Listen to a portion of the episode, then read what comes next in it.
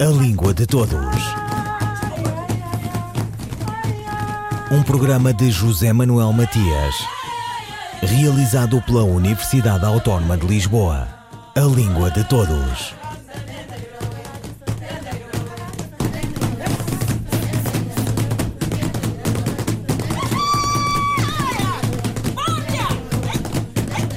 Uma coleção agora inaugurada pela Universidade do Porto sobre a língua portuguesa, idioma de onde se vê o mar, como escreveu o escritor Virgílio Ferreira.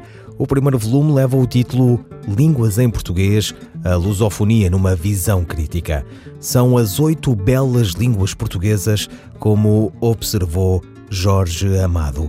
Mas neste programa, Língua de Todos, debruçamos-nos sobre a variante de Timor ou a oficialidade da língua portuguesa na paisagem multilingue de Timor-Leste, construção e manutenção de uma história. O capítulo do livro Línguas em Português, a lusofonia numa visão crítica, da autoria de Joyce Eloy Guimarães e de Renata Tironi de Camargo. A conversa com Joyce Eloy Guimarães. Desde que Portugal né, chegou em Timor-Leste, lá no século XVI, e que se deu ao início essa relação nesse processo de, de colonização, é, a língua é um dos vetores da propagação dessa colonização, isso é um fato. Apesar de que, nesses primeiro, primeiros quatro séculos, não houve um investimento efetivo de Portugal na, nessa colônia, né, por questões geográficas principalmente, mas a língua portuguesa ela sempre se fez presente como a língua da administração. É, e durante todo esse período ela foi adquirindo um status para além do, do que se refere à esfera administrativa, mas na questão social, ela, ela se constituía como um veículo de ascensão social para os timorenses. Então, aqueles que tivessem acesso a essa língua eles tinham posições mais privilegiadas. Isso é um fato na história da, desse, dessa colonização. No período de, de domínio indonésio, durante os 24 anos que a Indonésia proibiu a língua portuguesa, ela se constituiu como um veículo de resistência, né? Inclusive, ela é chamada como a língua da resistência, porque no no intuito de se pôr contra o domínio indonésio, o português ele se configurou como uma língua de escape mesmo. Então, as milícias, as resistências que, que iam para as montanhas e organizavam seus, seus movimentos, eles se utilizavam dessa língua como uma forma de resistir à presença indonésia. Todos esses fatores que eu falei, tanto de questões políticas, no período da colonização e depois sob uma nova roupagem no período de domínio indonésio, a questão da política de língua, eles vieram à tona no, no momento da restauração da independência. Então, a gente não pode ignorar que essa escolha ela foi uma escolha determinada por alguns agentes que fizeram parte desses movimentos, né? que tinham a língua portuguesa, seja no período da colonização, como a língua que eles tinham acesso, que era a elite timorense, seja no período do, da, do domínio indonésio, que foi justamente essa elite timorense que protagonizou o movimento de resistência. Então, no momento da escolha, essas questões estavam envolvidas porque foram justamente essas pessoas que estavam é, na frente desse movimento de o que, que nós vamos fazer agora. Sem dúvida nenhuma, Timor-Leste precisava escolher uma língua de alcance internacional, isso é um fato. E eu acho que todas essas questões estiveram envolvidas nessa escolha do português. 20 anos depois, qual é a situação agora da língua portuguesa no país?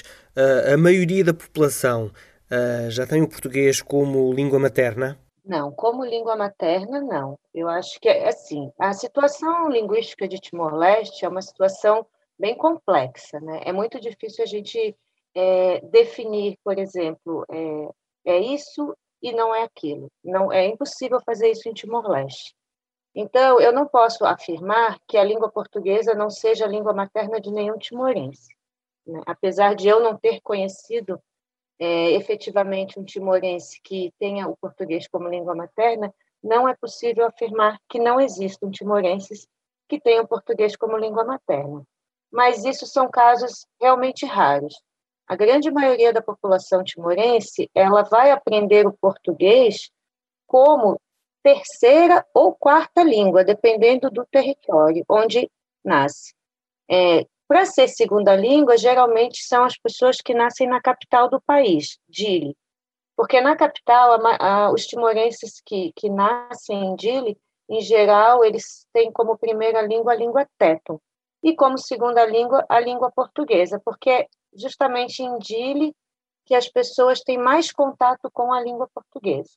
Nos outros distritos, né, que os timorenses são falantes de outras línguas maternas, geralmente eles vão, como segunda língua, aprender o teto ou outra língua materna e só depois ter algum contato com o português. E existem muitos timorenses de regiões mais afastadas da capital que não têm contato nenhum com o português. Então, é, apesar de, como eu falei, ser uma situação complexa, mas a gente pode é, falar que o português é língua materna dos timorenses, isso definitivamente não. Joyce Eloy Guimarães, coautora com Renata Tironi de Camargo, do capítulo sobre Timor-Leste do livro Línguas em Português, a lusofonia numa visão crítica, edição da Universidade do Porto. Um idioma ainda em recuperação?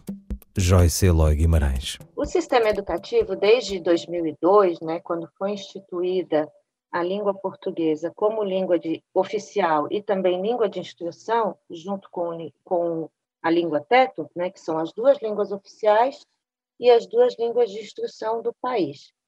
Então, desde 2002, o, o sistema educativo ele vem num processo, né? Então, para a gente entender em que patamar que está hoje, é, a gente precisa compreender um pouquinho dessa trajetória e quão difícil ela é na prática, né? Porque logo depois da restauração da independência, da instituição desse status que o português tem hoje, o sistema de ensino timorense ele estava totalmente é, defasado, né? Então a gente tem questões além das linguísticas, a gente tem questões é, de infraestrutura, questões materiais mesmo, porque como é sabido, depois dessa violenta é, presença indonésia, além de todos os resquícios que essa presença deixou, quando o, os indonésios se retiraram do território timorense, eles destruíram muitas, muitos prédios públicos, muitas casas, e no setor da educação a gente viu muitos preju prejuízos. Escolas foram destruídas, materiais foram destruídos. Então, aí a gente já tem um, um entrave no desenvolvimento desse sistema educativo, né? que tinha que primeiro reconstruir escolas e não tinha materiais para os alunos e também não tinha materiais para se ensinar em língua portuguesa. Joyce Eloy Guimarães, coautora com Renata Tironi de Camargo, do capítulo sobre Timor-Leste do livro Línguas em Português, lusofonia numa visão crítica, edição da Universidade do Porto.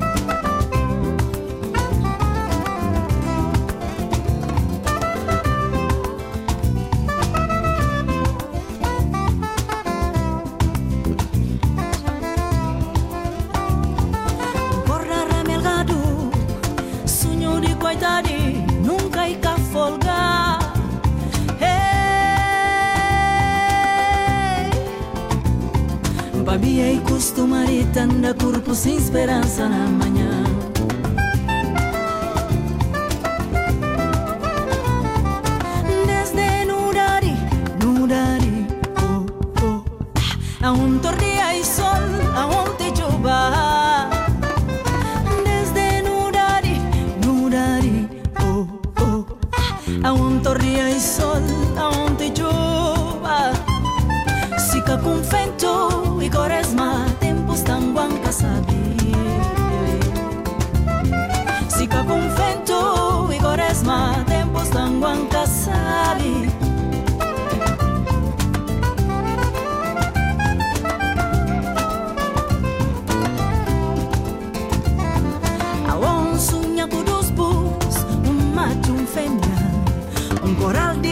Daddy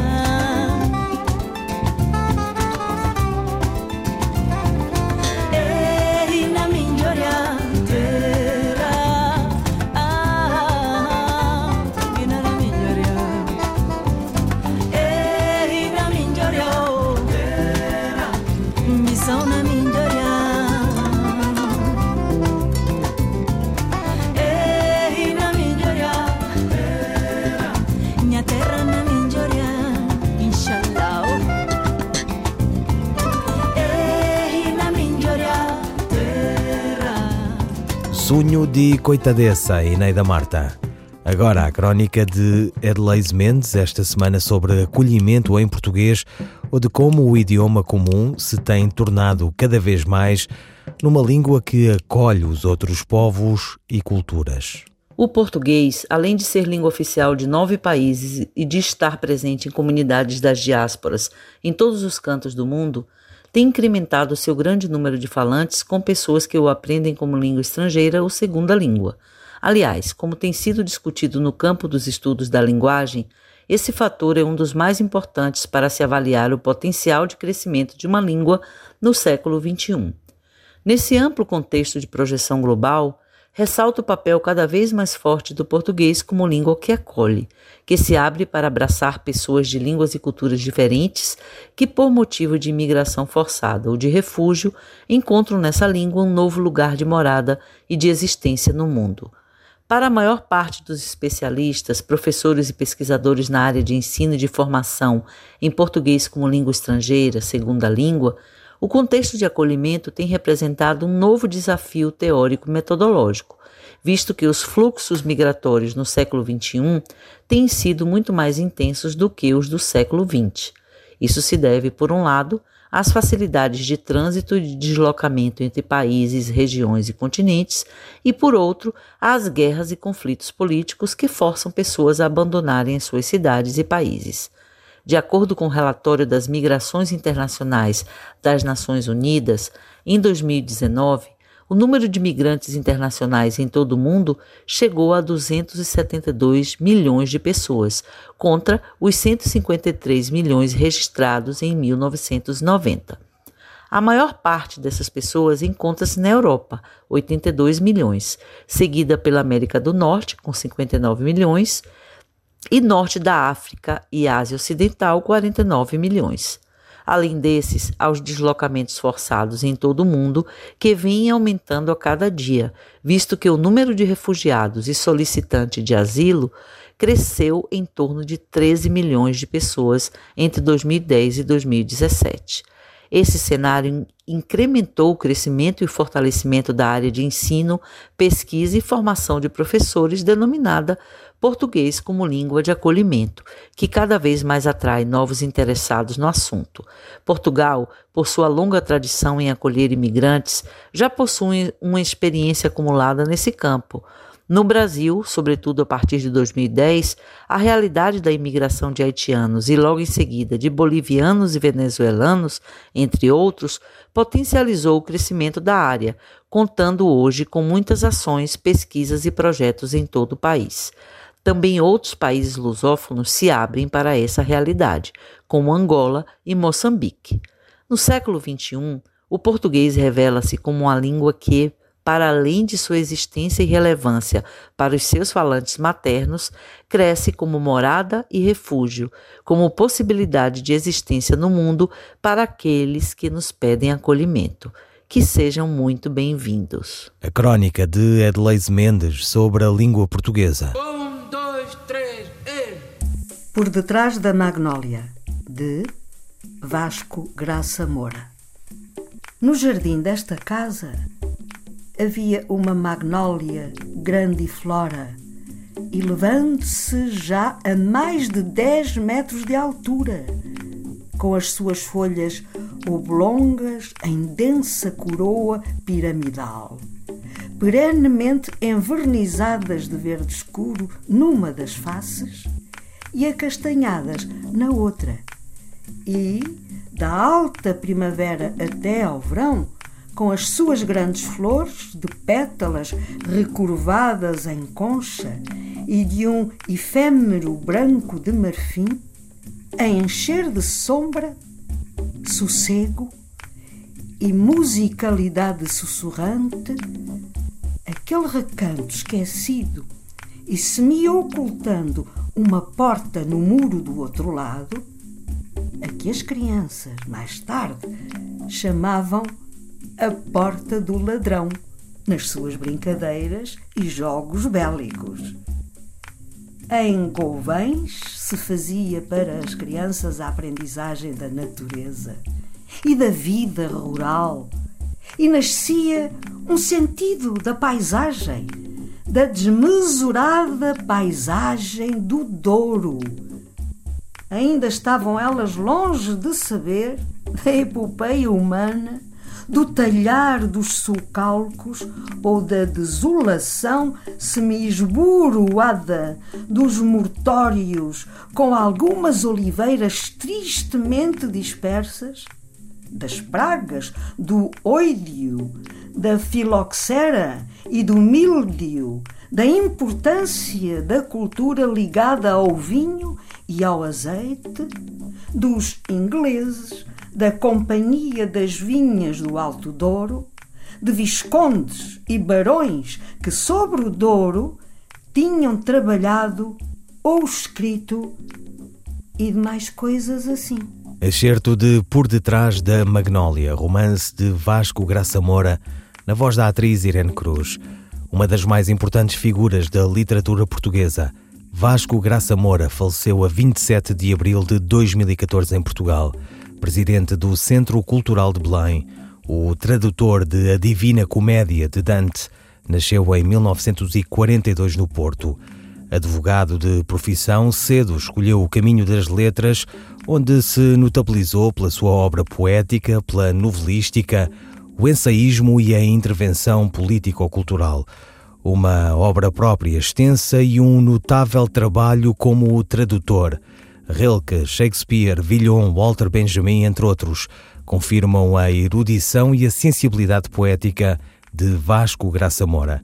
Foi deputado europeu pelo Partido Social Democrata Português, presidente da Comissão Nacional para a Comemoração dos Descobrimentos Portugueses e diretor da Imprensa Nacional Casa da Moeda.